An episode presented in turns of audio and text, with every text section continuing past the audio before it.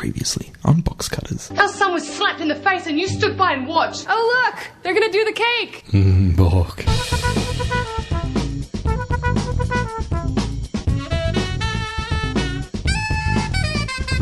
Box cutters. Box cutters. Box cutters. Box cutters. Hello and welcome to Box Cutters episode 282. We're not breaking the fourth wall. My name is Josh Kinal. To my left, Dave Lawson. Uh, I was going to say good evening, viewers, but that's yours, isn't it? And to my right, Brett Cropley. Good evening, viewers. Hey, you're right. It was. It is. It Yeah, is. yeah. What? What else? What else could you do? Oh, how, howdy doody. Something like that. So, I, li- I like Courtney's. You know, trying that. right, okay. She's trying the howdy doody. Oh, she? Way. You got plenty. Of Hey, I like that. No, that's not bad. To my left, Dave Lawson. Way. Yeah, all right, we can do that. We can do that. Coming up in this episode of Box Cutters, we've got uh, uh, we- we're doing two reviews, or uh, one review of two shows, or two reviews of one. No, wait, what? Two shows. Let's do two shows. Yeah. I want to do Two Broke Girls and Mm-hmm. Whitney. Can we do those? Yeah. All right. Dave, have you seen those? No. Right. Brett, have you seen those? Yes. Okay, this is a problem because we're going to review them, and you need to Mm. know about them, Dave. Mm-hmm. After the news, uh, Dave, you and I will go out and, and we'll just speed through some uh, some episodes, so you can get how a really. long? How long have we got? Uh, Uh, I don't know. Let's say let's do for twenty five minutes. I'll set up six screens, all right. and you can watch three episodes of each Okay. all at once. All right. I'll entertain the uh, the live studio audience. And here if for- yeah, if you can just while. feel All right. Brett, if you, Yeah. if you can just feel for for twenty five minutes, Yeah. while we go and do that. Whitney and Two Broke Girls. Yeah, I know. It sounds like a rap act. We'll uh, we'll, we'll get to it. So we'll do that later on in the show. Uh, we've got one thing. We've uh, got some pork. Toby Halligan not in again. Oh, what? I know. I can't believe after last week's shame. I know. who's I know. not With all here my again. finger pointing, I know. all my finger pointing, and nothing. He doesn't even listen to the show anymore. He does whatever. No. He's like you. What? You don't listen to the show. Yes, I do. No, you don't. You Yes, I do. no idea. You don't even listen to the show while we're in the show. As always, though, we're going to kick things off with the Box Cutters news.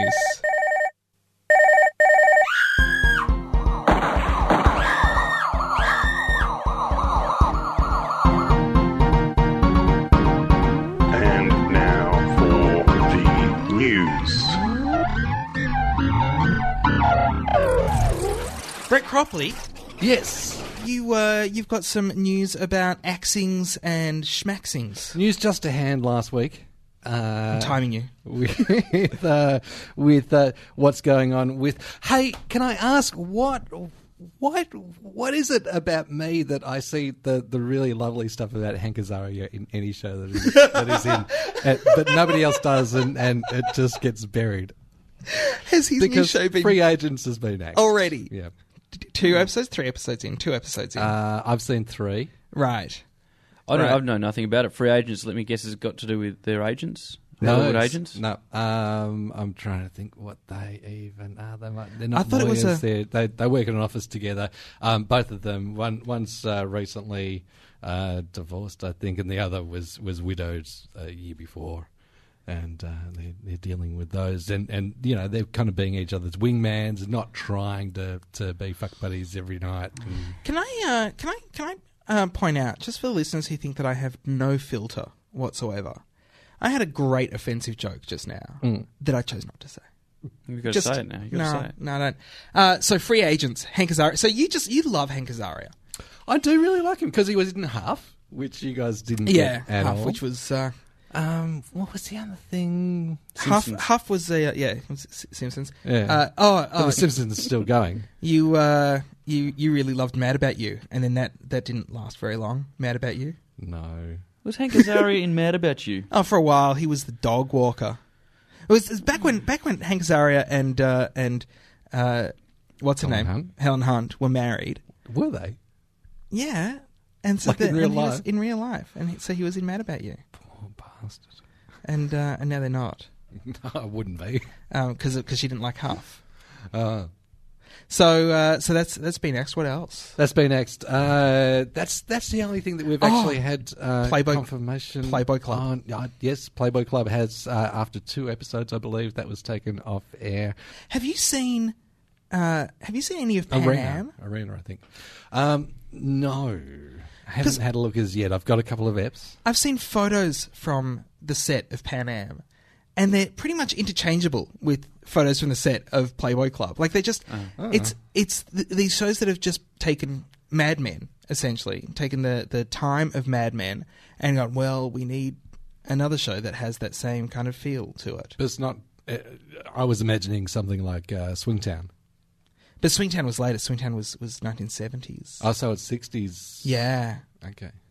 uh, you know, it's that whole glamour, uh, the the 1960s glamour.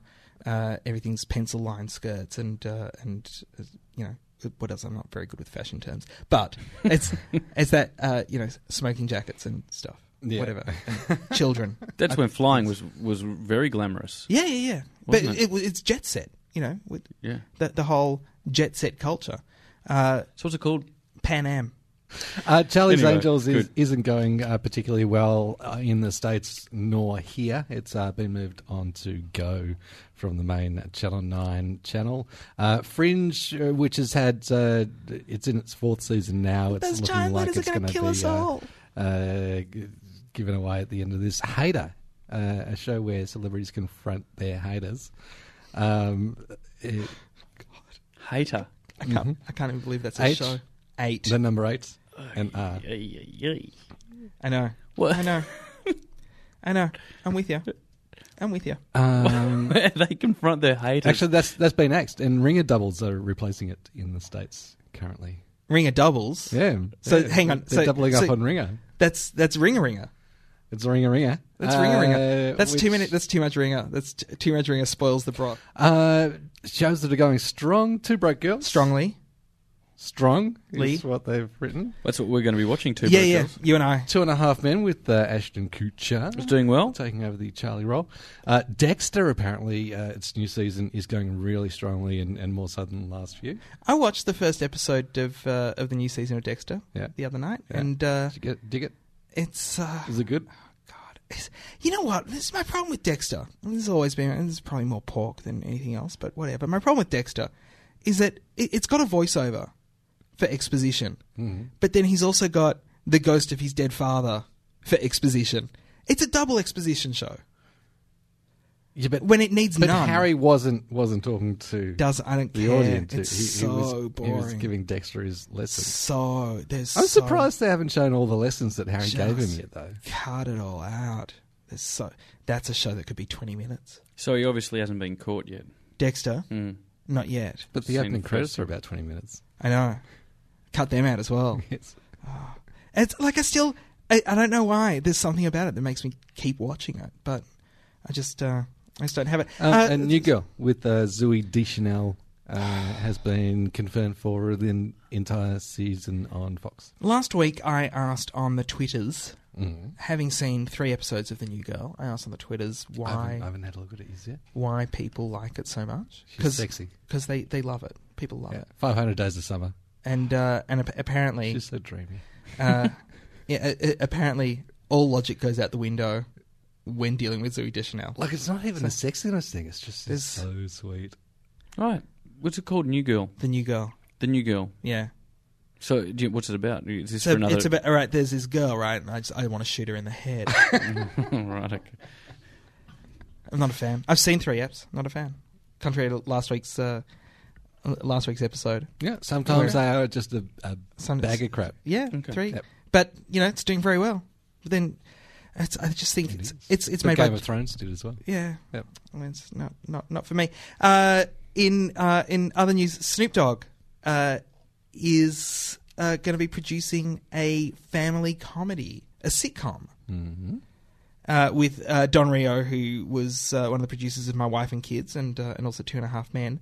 Uh, he's getting together with uh, Snoop Dogg. This will be Snoop's, I think, third TV vehicle uh, after uh, Snoop Dogg's Fatherhood and uh, Dogg After Dark. Uh, this is uh, this is just going to be a, a, about a, a man with uh, kids and just going to be a, a sitcom. So he's going to be in it. I believe so. I believe so. He's going to be starring in it.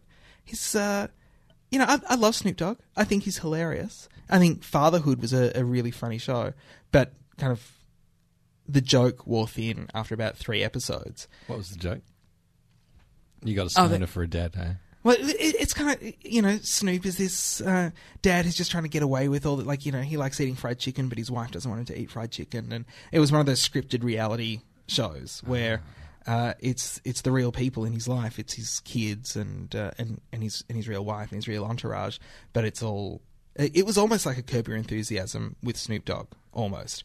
Uh, but not as tightly edited. I think it was a little bit, a little bit laxer, uh, but fun. Like he, he has fun with stuff. I think he's, uh, I, I think he's, he's got some good stuff going on. Uh, Brett, you had uh, a thing about Laid. Yeah, Laid uh, has been bought and is currently in development to be adapted by US broadcaster NBC. So who did so well with Kath there. and Kim. Dave, you, you could be on the bench for, uh, uh, for Toby Truslove. We Uh, mean tag out Yeah, if he needs. yeah. If he needs, you could take over that role Well, quite easily. Toby's doing it. You know, he probably might. He might die. I don't want to. Oh, the the character. The character might Yeah. die. You know. So then, then you don't want that role because that's a shit role. Then it's be no one wants to no one wants to play a dead dead Okay. character um, unless you're Matt King. It's, it's funny. I, I, I saw Toby um, recently, and I and I mentioned that I wanted I wanted to I want to do the TV show Toby, where I play Toby. I th- that would I I think you could It's called Toby, yeah, but you play Toby. but I play Toby. yeah, I like that. Why not? I like that. Yeah, I think I think you could like I would cast you as brothers yeah, right. easily. Yep. Where uh, where you play Toby and he plays Toby's brother Dave. what else? What else have we got? Uh, Mabo. There's uh, there's there's a, a telemovie going to be made of uh, the life of uh, Eddie Mabo. I'm sure the right will protest that on ABC. Uh, Is it on the ABC? It, is on. It is on the ABC. Uh, written by Sue Smith, who uh, wrote ba- Bastard Boys and uh, RAN, Remote Area Nurse. Yep. For uh, those not in the know, Mhm. with uh, Susie Porter. Which is on SBS. Yep. Uh, telemovie goes into uh, production on October twenty fourth, uh, and it's going to air on ABC One. This says 2012, but as we all know from ABC's media releases, what they mean is 2013, and that is the Box Cutters news. Station ident. Hi, this is Lee and Shannon from the Bazura Project. Let us give you the gift that only a mother can give a gift of divinity. No, it's not a head job to your son, it's the box cutters. Now, now let's do the proper one. oh, okay. What do they, what do people usually do? So, Dave, um, do you want to go and do? We'll go and watch now. Go and watch the All right, things. all right, yeah. Oh, oh, um, go. I just want to take my stuff. I, should I, All probably right. should- I'll take my phone. I shouldn't leave that in here, should I? We we do record live, so uh, so I'll I'll keep got it going that? for for a little while. 'Cause I've got and, the six- Uh, I, I can juggle for the video podcast. There's no video podcast. Um, I, I could, I've got six TVs set up. Is it waiting. safe? To Oh, leave, yeah, is it okay, safe to leave okay, my stuff do in? that. Yes, it's safe. It's safe. You're fine. Do that. You sure? I, I'm gonna I'm gonna figure out what's going I'm on gonna with t- this I'll take- bang I'm under gonna the t- I'm going to take it with me. desk. What's what? What is that? Well, Brett, has he gone? Yes, yeah, John. Look, now- John. John Richards has been under the desk all this time, and uh, I've just been waiting for Josh to leave. yeah. That bloody whiny Jewish effeminate voice just gets on my nerves. Also hiding under the desk with me, though, has been award-winning novelist Christos Tsiolkas. Hello, Christos. Thank you. I thought you were going to say when someone else with a whiny Jewish With a whiny Jewish effeminate voice. No, no, no. no uh, Christos Tsiolkas, you, Yes. are, you are joining us because you are, of course, uh, acclaimed novelist and writer of such books as Dead Europe, Head On, unless it was loaded. it was loaded. It was loaded, but you know the film was called Head On, so that's where the uh, The, the, the, the Jesus Man, my personal favourite, I wanted to point out. Thank you. And for those who are wondering why we've suddenly turned into a book podcast, uh, also The Slap is The the, Slap, book so- yeah. that we should probably mention, which is currently playing on the ABC in its new TV adaptation. Let's start still on the book side of things, though, with The Slap. Why? Like, what, what was it that, that started you off with The Slap? What, what aspect came first? The first, the first thing that came that happened with the slap was I wanted to write a novel that was um, distinctly uh, uh, set in the here and now about my my, my world, the, the world we all, the, you know, the three of us in this studio. Um, uh, inhabit. And in fact, uh, I think most of the, the, the, the story of the slap really doesn't take um, place very far from the, the where we are now, at the radio station at 3 Triple R. Um, I think Dead Europe, which was the previous novel, was a very uh, a very difficult novel to write and a very kind of a grand narrative. It, it, it was uh, I've called it my exorcism of being European, and I thought, oh, well, I want to tell a story here in in in Australia.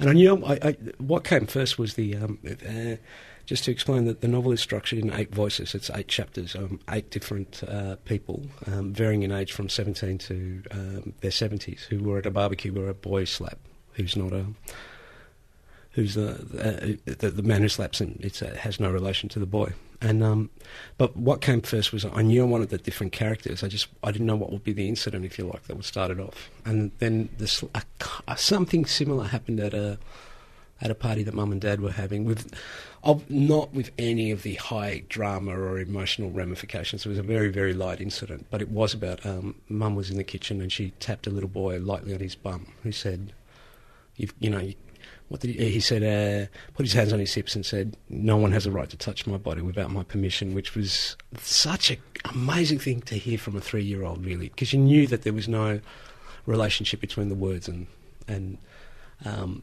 and what he was experiencing at that moment. You know, he was just trying to find a way to kind of, you know, when I look back on it, just going to go, "My God, she put a hand on me," and.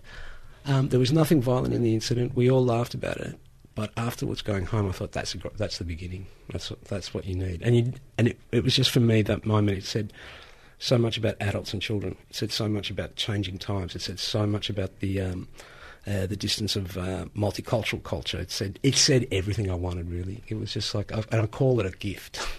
From the gods, really. It's, it's, interesting though because I did feel um, the, the book is structured into these chapters, and that's again the same structure the TV series has taken. And it's funny though that the, both the publicity for the book and for the TV series is kind of you know, whose side are you on, and it, like like a, like the child slapping is the kind of propelling element, and I kind of felt it wasn't. Like it felt to me like you were just trying to tell a, a book about people, and this was a a structure, perhaps, rather than a. I mean, I think that, that that's genre. That point it, it is exactly what I feel. Like you know, for me, as I said, this was the beginning point. It's like you know, when you write a novel, uh, there's so much work in it, but for me, and I think I am a structure head. You know, structure comes first. But so um, I need to, to find the structure, but I also need to find a beginning in order to work. And so that was that was the incident that gave me a beginning. But really, the novel is for me an attempt to say something about middle class life, in something to say about the suburbs. Because I think as Australians, we're, prob- we're, we're very suspicious of the suburbs, even though the majority of people I know, and the majority of artists I know. Um, come from the suburbs. We kind of all try and escape that, and and that was a novel I wanted to write. I wanted, um, and for me, every character in the book gets slapped. Every character delivers a slap, and that, um, and really, the the child getting slapped is not the centre of the novel for me. I mean, for me as a writer, it was a, it was something else altogether. But I'll leave that to the reader and the and the viewer. Well, I, look, I did want to ask you because uh, there was an interview in Melbourne Magazine you did quite recently where you said that uh, you never really get asked critical questions. Can I ask you some critical questions? You can ask as many critical questions as you like. Because you know I love you. You, yeah, you know. Yeah. this is very scary. This is oh god, I feel like I'm ambushing you. No, no, no, no it's scary because you know, you know, been in those conversations. I love you, but you know, this is what really, really shits me. it's not you, it's me. I think that look, the thing I'm curious about because the book was quite contentious, not necessarily. It's been sold as being contentious about the child slapping, but it was actually more contentious, I think, as a novel. Like a lot of people have read it, and there was quite a d- divide going on. One of the big issues that got brought up, and I'm going to say I had a little bit of this too, is that the characters seem really unpleasant. Like I, I don't, I find the characters so unpleasant that I don't necessarily. I'm not going to say I don't care what happens to them, but I'm. I find it quite a slog to get through, mm-hmm. and I kind of wonder how am I meant to be approaching them? Like, like, do you think they're the characters I should be empathizing with? Am I judging? Like, what was your approach? Do you do you see them as likable? Look, it's been it's certainly not a new criticism for me, and it's it's certainly a criticism that has made me made me think. It's made, largely made me think that I'm I'm probably the most tolerant person I know. you know, I mean that quite seriously. I, I, I do understand how a lot of the characters do things that are. I mean, you, you choose. I'm choosing the words very carefully. I, um, I was going to say moral, but it's not really immoral. It's amorality. I mean, that's what really shits me about those characters that I created. But that was what I, I see reflected in the world around me. And they're hypocrites, they're liars, they're adulterers, they're um, uh, materials, they're greedy, they're selfish, but they also are my characters, and I also do really like them. I, and because that criticism has been very, very consistent, I, there's a part of me that feels really protective now. Particularly, I would say the characters I feel protective of are the two young kids and Manolis, the old man. And I think Manolis is a racist, sexist, or misogynist rather than sexist. Oh, uh, old man, but I don't think that's dishonest. I think that's you know my grandfather and my father's generation, and probably not dissimilar to your father's and, and grandfather's generation. But he also has a, an ethical code that I, I admire. I think he does have a sense of honour, and I, I don't. Ne- I'm trying to get a sense of honour. I'm trying to make try to find out what that may, might mean at the moment, or how you create one. Um, and I kind of envy men of that generation and women of generation who I think had had a better grounding in that. So I, that's a roundabout way of going. I actually feel very protective now of those characters. I I've never been someone, and you you know, John and I have known each other for a long time. You know my tastes, and it is a matter of taste. You know, I'm not. I love cinema, and I love cinema in its all its glory. Same with television. You know, I grew up with television, like, but I tend to like, oh, I tend to love and admire, and they're not necessarily the same thing. The things that have been challenging, the the, the movies and the, the TV programs that are not straightforward, um, and so likable for me is not is not a primary um, condition of, of taste. Out of it? Yeah, I don't. I mean, you know, uh, likable. Uh, uh, like any of us, I I have my, uh, you know, I have the go to uh, things that will make, put a big smile on my face and that will entertain me. And will, you know, I was sick for I had the, that terrible flu that's been going around uh, a week back, and I literally, seriously, guys, I just sat on the couch for three days under a blanket and watched westerns and romantic comedies. So I'd go from John Wayne to Julia Roberts, back to um, you know Gary Cooper, um, to uh, Sandra Bullock, and uh, uh and so I can I, I, I, really understand the pleasure of the um, the well told story. I understand the, understand the pleasure of the um, the happy ending, but they're not they're not the most satisfying experiences for me. I, I tend to like complicated, gritty. I think is gritty a, a word I would use, possibly characters and situations.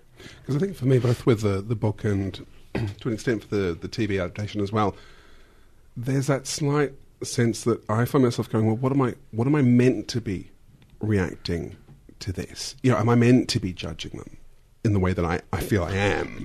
Can I jump in? Sorry, but the, the, I think the thing for me when I was writing the slap, and it's and that's it. The, the reason I'm responding to that question is I am so sick about how my culture around is so so judgmental. It is. Um, and how self righteous it is. Like that, kind of that that that wanting to uh, to to censor, the wanting to uh, criticize, the wanting to the, the the the it really gives me the shits, and that that was one of the fires being stoked when I was writing the slap. I think that I felt like everybody had, you know, everyone had a point of view on what made a good mother and what made a good father. Everyone has a point of view on what's a correct way of leading a sexual life. Everyone, everyone has an opinion, and everyone, no one is ever responsible. For, you know, you know. So every, you know, it felt like I was just whether I was in a pub, whether I was around the dinner table, whether I was overhearing conversations on a tram, whether I was uh, uh, turning on uh, radio, and it didn't matter really sometimes whether it was the ABC and Jon Faine or, you know, some right wing jock um, that I caught on a taxi in Sydney or sometimes even on community radio. Everyone had a self righteous damn opinion about other people's behaviour and no self reflexive um, analysis of, of how we were all responsible or part of, of, of this culture. Just and I, I guess I'm asking. Uh, in terms of the book and and the series. It's, it's a bit more difficult for me to talk to because I, I don't want to take the, the, uh, away from the fact that other people have been involved in creating the series, and it's not exactly the same thing. But I think this is at play. I would prefer you as a reader or a viewer to ask questions about your leap to judgment rather than about how you would necessarily judge each character. I mean, at, at the at the, the at the bottom, that's that's the most important thing for me about the slap. That you go, it's really difficult to judge. It's really, di- you know, and I think that's good for us to take a step back and think it is really, it is hard and difficult, and you really need to go through a lot of arguments and thought to come up to to to to understand the morality of particular situations.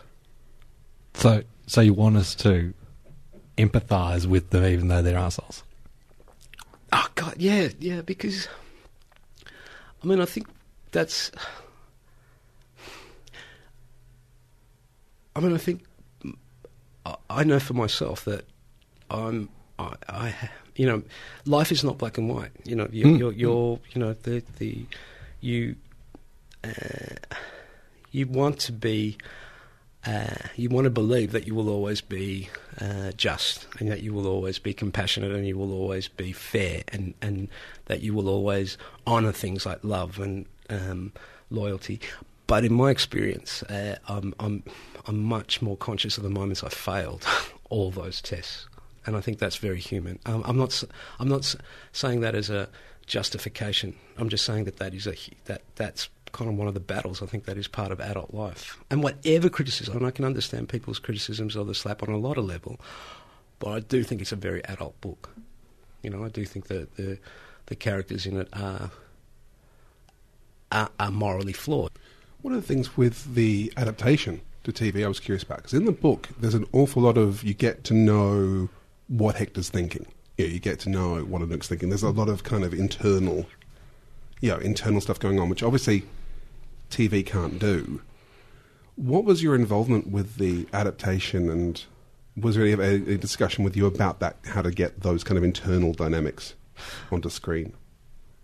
Um, I mean, my, my involvement with the uh, the TV series was uh, the most. Uh, I've, I've been involved.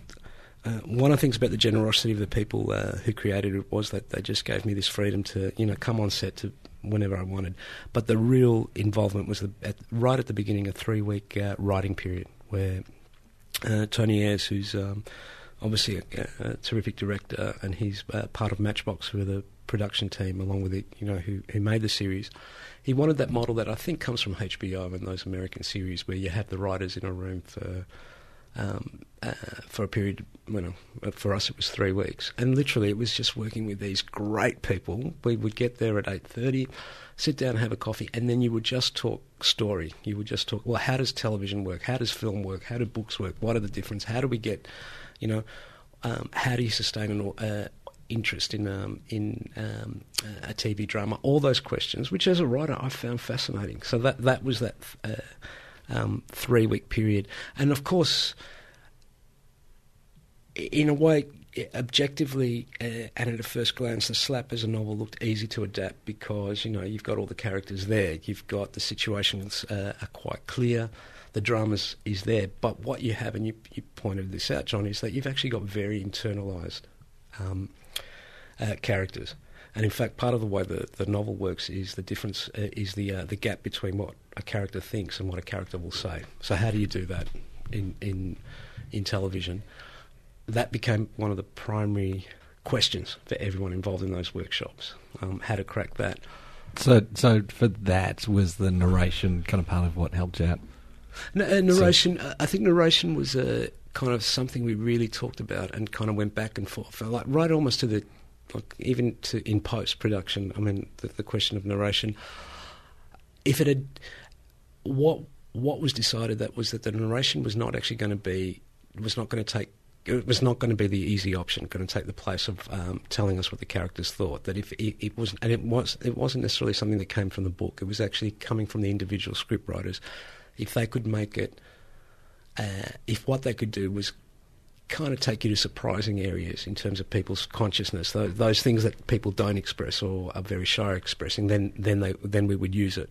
Otherwise, it would all be thrown out. But no, I think the the real task was to find ways of uh, visually um.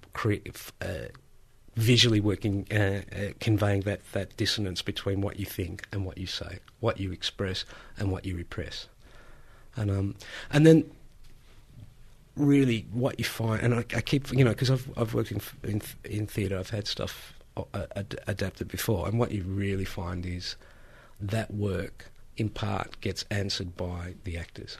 That's what great actors can do. Is like they can actually, and you know, for me, I'm I'm still a, I'm still. What would you call it? I'm I'm just a little boy who the first time you, you, you're in the theatre and the, um, the the lights go up and the film begins. When it comes to actors, I still, when you're in front of a, um, a, a terrific actor doing their work, um, uh, I just I still get blown away in that magical way. I just think, um, and yeah, so I feel very.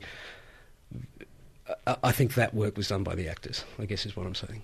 So with this, were you on set for the shooting and, and would see those kind of retakes and, and see how they process it as they kind of take it into the scene and, and develop that on the spot? Yeah, not not that I, I don't know, just, not that I became this stalker that kind of hung around the, the set because I was also conscious, you know, that you know people are doing their work. I mean, it is work. It's Yeah. you know people on a set. You know, as someone who loves as a film and TV, you know, it was great to have that entree to be able to see how people work. And I was, but people are working really hard. So the last thing they needed was this, you know, this goofy writer kind of walking amongst them. I was initially wavering about whether I should be involved at all in the in the writing process. I just thought, well, I've done the novel. I may be a hindrance, um, and that that quickly vanished within you know the first half hour hour really of working with those people. Um, uh, one thing that I I think was that I'm glad I, one thing I'm grateful for for being in that process was exactly that that question of likability and the question of um, uh, uh, you know what is a good character you know what you know will will a TV audience be invested in you know morally conflicted or you know selfish narcissistic you know whatever uh, you want to say about these characters and I remember saying really early on look you know I don't care what you do in terms of plot structure you know the plot you know this is a series it's going to run for 8 hours or 10 we didn't you know know exactly how much at the time you know, of course, new stories going to be created. These characters are going to do d- different things, but do not sanitize the rawness in the novel. And the rawness is, is expressed through the writing. I mean, that's that's that's what you do in a book, because if you strip all the rawness from these characters, it's just going to be the most banal soap opera. Because you know, the idea of the slap is really soap. You know, you, you, I'm not I'm not completely foolish. I knew that I was playing with that trope when I was working with the book. So and to give them the credit, they understood that from the get go. Today, my cousin Hector turns 40. Got people arriving in three hours. Hmm. We're having a party this Arvo. Maybe you should come. Give, you go, give me that. that. Put it down. Hey, hey, that's enough, okay? Our son was slapped in the face and you stood by and watched. I didn't just stand by and watch. You got us into us because you called the cops. King of the world! You arrested me for being at a barbecue? You saw that man assault Hugo. I saw Harry reprimand Hugo. Well, you said you didn't see anything. Could you please state your name? Rosalind Olivia Bryan. Pretty exceptional cast, and I've been actually lucky in the whole history of my, the adaptations of my work. The characters actually stop belonging only to you. I think that's one. Uh, uh, that's really both a startling experience um, because there's an element of possessiveness, of course, you have about your writing, but it is also one of the. Um, uh, it's also electrifying. I mean, and you know, so that it seems to me, it, it feels to me quite sincerely that the characters now in the slap belong a little to Essie Davis. They belong a little to Alex Dimitriades, to Sophie Okonedo, to Sophie Lowe, to to, to So seeing people. that is that kind Lex of Marinos. almost like they're they're in your head and, and Yeah, that's embodying yeah. what what has only been in your own imagination and, and through through the words on the page expressed to, to other people. And it's not necessarily that the, the, the, the image uh, Brett, uh, is the is, is is exactly the same. You know, so the, the images I had in my head of when I was create when I was creating these characters are not that necessarily what appears on What the screen see, yeah, now, yeah. but because of what they have what they have given to to these characters. It just that's what I mean. Part of it feels like well now I can't I actually can't remember what they were like originally. You know they now belong. As I said, now they belong to. I had such a clear idea of uh, one of the characters who finishes the book, Richie, because part of it he, he, that character is a homage to uh, my partner. Which is why when people say they don't like the characters, I just think, oh, you bastards. I usually use a stronger word, like, you know, how can you not like Richie? What kind of fucked up, self righteous prick are you? But that's my, my thing. Uh, but so that was the image I had in my head of, you know, Wayne when I first met him. Um, uh, but now it's Blake Davis. And that, that, that you know, as a, that doesn't feel wrong. That That's just. Um, that's just what happens when you've got good good work um, occurring, and that there's something magic. And I learned that really, really early on with Head, Head On, where a character Ari, who's who's the main character in my first novel, and so I'm very possessive about him. You know, your first novel, you never, don't ever know if you're going to do this again. You know, you feel like you've spent, you know, all your life till till now to create this character, and he feels like he belongs to Alex Dimitriades as much as me. And Jonathan didn't try at all. He just cried and cried and cried. Happy birthday, Hector. I've got one very, very shallow question I wanted to, I wanted to ask at the end, though. In episode two of The Slap, Anouk has been working on her novel, and it showed as being this sort of scrapbook thing with like photographs and things sticky taped. Is that how you work, or anyone? I, wasn't sure if that was a. I found that weird, but I didn't know it was a real thing that I just wasn't aware of. I can't take credit for this. This is uh, Emily Ballou who wrote the uh, Anouk and Aisha um, scripts. I, I, I imagine it comes more from her process because she's a she's a, a writer as well. Um, the one thing I would say that we talked about, um, and I, you know, I'm not alone in this. I think a lot of writers, I do it. I, I still write in longhand, and I, I, still keep um, books that I like a little bit, of sketchbooks for ideas. Um, now that's probably got more to do with my age than anything, you know. But um, Anouk is my age, so it made sense that she would have, you know, that that when you start writing, when you first, you know, uh, it, it, it was through the pen and it was through the the journal and it was through the book and. Um, I, I use the computer all the time, obviously, but I still sometimes I, I find, particularly when I'm beginning something, um, beginning a new project, that it actually helps to, to write in longhand. And so that felt right for that character. That she was, so, you know, to, just to explain to people listening, she's been working f- um, for a long time quite successfully in TV drama. All that she does through all the latest Apple computers, you know, that's it being the. But when she come, makes the decision to quit her job and, and actually really work as a fiction writer, to really see if she can do this thing that she's been dreaming of and dreading all you know for the majority of her adult life, it made sense that we see her writing pen. I think I uh, that, that didn't come from me. I think that came from Emily, um, the scriptwriter, and I think it was a good choice. So do you actually set yourself up at the desk with a pen and write down? No, it's, no, not, it's not like you're on the on the tram and you've got a notebook and, and something comes to you and so you you write out a couple of pages. Uh, when it comes to the notebook, uh, it's the coffee shops. It's Yep. uh, it's definitely the coffee shops, like you know, and so, um, you know, I've got three or four, or seven or eight actually. When I think about it, coffee shops around the vicinity of where I live, where I'll just go down and and, and write with a pen in a in a book. And you still like you you don't have that uh, that kind of you don't walk down the street and get recognised all the time, and so people kind of just leave you alone in the cafe and don't come up and start talking to you. I can. My favourite. What are you this is writing my point. Where I have to tell you my. You've probably heard it, but it is my favourite film joke of all time. Um, and apologies, I better do a. a uh, you know, this is a, a racist warning beforehand. okay. So, did you hear about the Irish um, starlet? She went to Hollywood and fucked the writer. so, I mean, it's. No. So you're saying you're never going to have that kind of fame? And The Slap is currently playing on ABC on Thursday nights. Christos Tsiolkas, thank you so much for joining us. Thank you. It's been a real pleasure.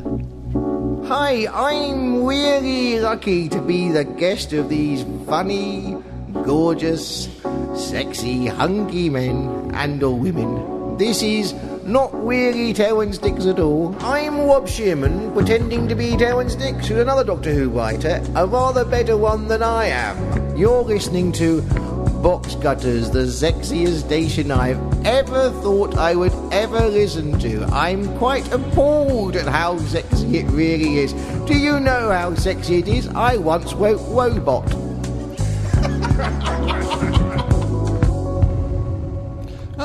you guys are back. Yeah. Did um? did we miss anything? Uh, you'll you'll hear in the show.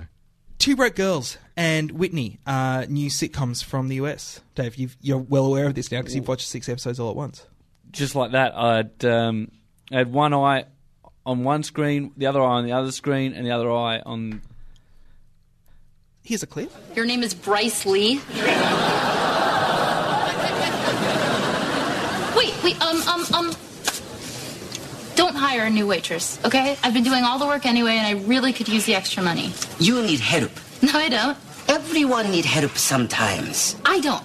I've been waiting my whole life, okay? I've waited on tables, I've waited in bars, I've waited on home pregnancy tests. I already hired a new waitress. She work in all top restaurants in Manhattan. I gave her Paulina's uniform. Hi, Mr. Lee. Not to complain, but I think someone wore this uniform before me. Is it possible that I could get another one? Maybe one that's a little less moist? Also, this mustard color doesn't really go with my skin tone, neither do the mustard stains. And these various other stains. And smells. I hope that's clam chowder. So. I think it'd be better for everyone, including my immune system, if I just keep on wearing what I'm wearing and add the apron, because this is Chanel. So, thank you, and let's waitress. Whatever that is, it does not belong in this diner. It belongs in a show on Bravo. But she blonde, hair so shiny. Good for business. Where do you even find these people? The Russian hooker, the one before that was a meth addict. Are you sure we can't get the meth addict back? She was really good at cleaning. But her teeth fall out. You are really judgmental, you know that? So that's Two Broke Girls. You Yeah, like that? I, I like that. I could I could watch another one. Created by, uh, uh, amongst other people, Whitney Cummings. I, just- I noticed that at the end. On, on uh, the credits. who uh, who also created and stars in another sitcom that has just come out called Whitney. Yeah. Which is her name. It is. Uh, and here's a clip from that. I just read in Cosmo that one of the keys to a healthy relationship is participating in your partner's passions. Well, Cosmo's for skanks. No, it has interesting statistics. Like, couples with the most successful relationships have sex four or five times a week. Five times a week? Yes. What has time for that? Well, that is what happened in my marriage. I mean, things got platonic. We stopped having sex. Well, I stopped having sex. He continued with other people. It's not his fault. He's a man. Monogamy is not natural. If the cavemen had been monogamous, there would be like six people. Mark, you can't justify everything you do use cavemen. Why not? The cavemen did it. I'm just saying, once you're in a long term relationship, you're not tapping that every night. Oh, look! They're gonna do the cake! So I'm not sure if listeners can gauge from those from those two clips. Two Broke Girls is really funny, and Whitney is not. And the the, the problem is, uh, I think the jokes in Whitney are lacking. Um, that's why it's not funny. Well, See, also the character is just neurotic about bullshit. Well, and this it's is- like we they're never had a real first date, so blah blah blah. You have to pretend like we're on a first date. they're It's both likable. They're both created by Whitney Cummings, and it that just seems so crazy to me because the one that is named after her, the one where she actually acts in it and and is a large part of it, the one that She hasn't given herself the good one. she no, she hasn't. Two Broke Girls is is about uh, uh, two girls who waitress in a diner in the depths of of. Uh, it's either shitty Brooklyn or shitty Bronx, depending on which episode you watch. And uh, and one of them has always been poor and works two jobs. Uh, one is at the diner at night, and uh, she babysits during the day for rich people in Manhattan. Uh, and the other one is the daughter of uh, a, a man who is not Bernie Madoff, but may as well be. Uh, a man who uh, did, did a Ponzi scheme, has gone to jail, and now she finds herself, having been really, really rich, is now broke, broke, broke. Uh, the the one who uh, has always been poor, Garrett. Uh, Brett, help me out here. Kat Dennings, Max Black. Uh, Thank you. Yes. Kat Dennings. She's a fun. She's a, f- a fun actor. Like she just she really understands uh, how to how to make herself a, an attractive person as far as you know the, the fun people in the room that you just want to be with, uh, who you know kind of have a little bit of edge but know exactly what's going on. She does that. She does that really, really well. And the cast of Two Broke Girls, it's people we've hardly seen before, Mm. but they're all pretty strong. They're pretty strong players. Uh, and I think they really help sell the jokes.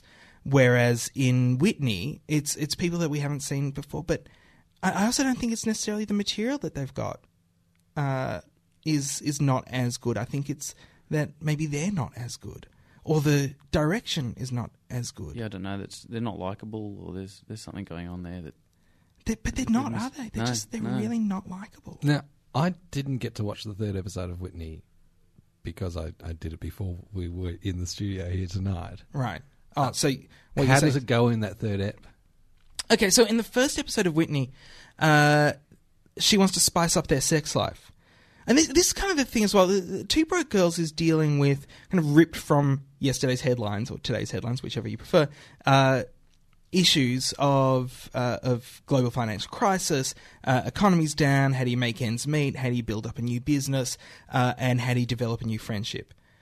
Whereas Whitney is about people in existing relationships being bored with their horrible middle class lives, and uh, and that's basically it. So in the first episode, she wants to spice up their sex life. Uh, in the second episode, uh, they have. She mourns not having. She mourns not having date. had a first date and wants to have a first date 'cause to help went home and spice up their, their sex life. Uh, in the third episode, she blah blah blah to spice up the sex spice life. up their sex life. She uh, uh, she gets angry at her boyfriend because her boyfriend was looking at another woman, but not because he was looking at another woman, but because he wouldn't admit that he was looking at another woman. So it's a misunderstanding of the sexes. Mm. Every single episode is a misunderstanding of the sexes, and I think y- you know what this. If John was here, you know what he would say. No. Bechdel test. Bechdel test. The the two these two shows, one passes the Bechdel test, one doesn't. There are scenes in 'Cause Two there's a Broke horse in one of them. Well, there's also, What's, but there, the, what's the Bechdel test? the Bechdel test is uh, so the, the, it's this uh, this uh, American comic book artist uh, named Bechdel, and and she uh, had I can't remember the name of the original comic. It's excellent, excellent Mm. uh, artist, great comic book writer. Uh, if you get a chance to pick up any of her work, it's really, really good. But in, in one of her comics, I think it's called Dykes to Watch Out For, uh, she uh, invented this test for, it was actually cinema, that in order for uh, a film to pass, it had to have a scene where two women were having a conversation by themselves and not talking about a man Oh, right, okay. and you'd be amazed how many shows don't fulfill that. Mm. Two Broke Girls does. In Two Broke Girls, they talk about building up their own cupcake business. Well, you want them to get along. You, you, oh, I want this whole thing to work. Watching Two Broke Girls, but watching Whitney, I don't care if they break up. I don't. I want, them to break up. I want them to break up as well. It'd be something interesting. But they're not going to break up. I don't think that's. There's, it's you know it's it's annoying people whining about their not very bad lives. Mm. The only person we've really seen before is uh, Jonathan from Thirty Rock. Uh, plays the uh, the boyfriend of Whitney's friend. Well, Whitney Cummings, she okay. So in 2008, she was tried out for Last Comic Standing. Yep. She must have crapped herself when she found out she had two series up and running in just last year. She she must have. So she's, she she didn't even get into Last Comic Standing, and I think she she's been uh, she's been on a, on a on a few shows. She's done some of those roasts. Those She is. Oh, the Charlie Sheen. Charlie, one. I think yeah, she what she did the Joan Rivers, David Hasselhoff, Donald Trump, been on Chelsea lately, and then suddenly she's got two two of her um, creations have, have got up in the one year in 2011. She is a whole world of not Sarah Silverman, though. She's so clearly trying. Like, uh, uh, I don't know if she's trying to be, Like, but, in looks or in content? I, I wouldn't say in content. but but in looks, she's doing that cutesy thing. She's I Maybe maybe I'm not even. Because she's got dark straight hair. She's got dark straight hair. Maybe that's it. Maybe I'm just being horribly She's- sexist. She's, nothing close to Sarah Silverman. Well, she's not funny. That's a big problem. Yeah. But she, but I want to know more about Two Broke Girls. How did Two Broke Girls get up? How did she get two shows up in one year when one of them clearly isn't very Well, she, good? She is she's a co-creator on Two Broke Girls with Michael Patrick King. Yes. and she's the sole creator on Whitney. And Michael Patrick King, I think he's he's he's a writer. Yep. So he's worked on Murphy Brown, Cybill, and Sex and the City, and I think this this might be his first one that he's created with someone. So I, So maybe he's he's the he's the strength there, and maybe Maybe, she, yeah. maybe she had the idea, but he had the uh, uh, the the, He the, can the write. strength in in writing. Mm. Uh, and and the cast is great. The first episode is directed by James Burrows, and you know that's always a, a good stamp for a, a pilot for a sitcom. I think Two I- Broke Girls for a laugher. I'm I'm I'm, I'm with it. Two Broke Girls, it was interesting just just because of the way things turned out. I didn't get to watch the first episode until after the second and third.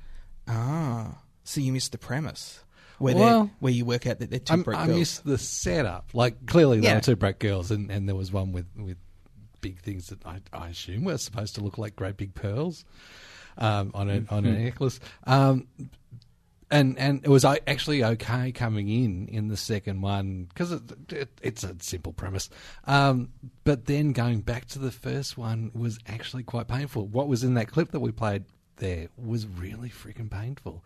The only painful bit that I got out of the second one was was the racist characterization of Han Lee uh, when when he came in in that second one. I liked it. I like it. it it's corny and cheesy, but I, I, that's what I, th- I think I, I like about it. I mean, I prefer Two Broke Girls over um, Two and a Half Men or even Big Bang. That's sort of if I had a choice of those three. I think with a with a laugher, you you always have to wonder where the longevity is.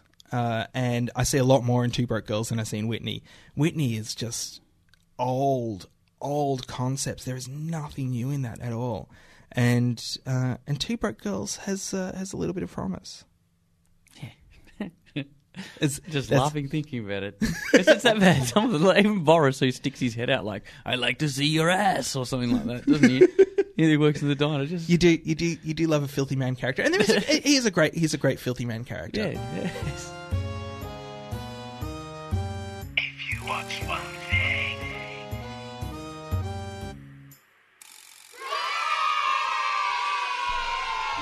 Just quickly, because I I don't know what you did uh, when we were out of the studio, Brett, but uh, we're running out of time. Uh, if I was going to watch one thing this week, it would be Gruen Planet. Ah, yep. Mm-hmm. Done. Dave? I'm tuning in for the slap again. Yep. Yeah. Why? Oh, I, I love the the first uh, couple of episodes. Right. So I'm I'm I'm, I'm really into. it. I've not read the book either. Right. And there's um I think Matthew Saville has directed uh, this week's episode of the Slap. There's they've got four directors. know I believe. from uh, working with Chris Lilley. Chris Lilley, Noise, the movie Noise, uh, The King with Stephen Curry. Yeah, as, uh, Australian director Sweetheart. Yes. You just can't go wrong with the Late Late Show with Craig Ferguson. Ten thirty on uh, Channel Eleven. That's your fallback one thing, isn't it? Yeah, it's your fallback. Yeah, you can't you can't go wrong with Yeah, fair enough. It's great fun. Hey, um, when I cast my pod, it's with the box cutters in mind. Box cutters, pod, cast, done. Pork is on the table. Mm, Bork. If hungry? you are in Seattle Ah. late October, well, mid October, October 18 and 19 particularly, if you're in Seattle, Washington, United States of America, October 18 and 19, from 6 p.m., go to the Central Cinema. You will get to see EPs 1 to 3 of Outland, John Richards' What? TV series Outland is premiering. That's right. Uh, Melody uh, Houston's best show of 2009. It wasn't Was it 2010. It was 2010. that will now possibly screen in 2012 on the ABC. Oh, Melinda Houston, I think. Melinda Hu- Houston is uh, is is going to screen uh, at uh, uh, in Seattle at I think it's the Gay Lesbian Film Festival there, but uh, I'm not. I don't have all the details. I don't know the exact name. So they'll see it before we see it. They will see it before we see it. October 18 and 19 In Uh, Seattle. you can book three dollar bill cinema or one word dot org. Three dollar bill cinema dot org. We'll put a link up on the blog. Go to Seattle, Washington. See Outland. Be one of the first in the world. John Richards is going to be there. That brings us to the end of Box Cutters episode 282. I want to say thanks very much to, well, I know, I know, John and uh, Christos Tsiolkas came in. It was great they were hiding under there. I know. When did they come in? Oh, when you were watching the thing. When you were watching the thing, they were. Uh, Oh. You missed them. You totally could have touched Christos and told him how much you liked his show. Ah. You would have loved that. I think Christos was better uh, with us than on Compass last week. Really? Really? Tell that to Glenn Peters. I will. Ah, until next week, my name is Josh Kinal. I'm David Lawson. I continue to be Brett Cropley. Did you say David Lawson? It's my official name. I don't know who that, is. I don't know who that is. Thanks for listening to Box Cutters. Catch us again next week. Same bat time. Same bat channel. And hey, let's be careful out there. Box Cutters is produced by Josh Kinal with Brett Cropley and John Richards and help from Courtney Hocking and Dave Lawson. John Richards edited this episode. Peter Wilson from Soup Giant is the man behind making sure you can actually download stuff. He's good that way. We'd like to thank 3RRR, the greatest radio station in the world, for letting us use their studios to record this podcast. Find them on the web at rrr.org.au or 102.7 FM if you listen to radio the old fashioned way. If you enjoyed this podcast, you can show your appreciation by leaving a positive review on iTunes or maybe just telling some friends what they're missing out on. You can also donate actual cash money to us by using the donate button at the top of our website. Donating helps keep the show alive and makes us smile.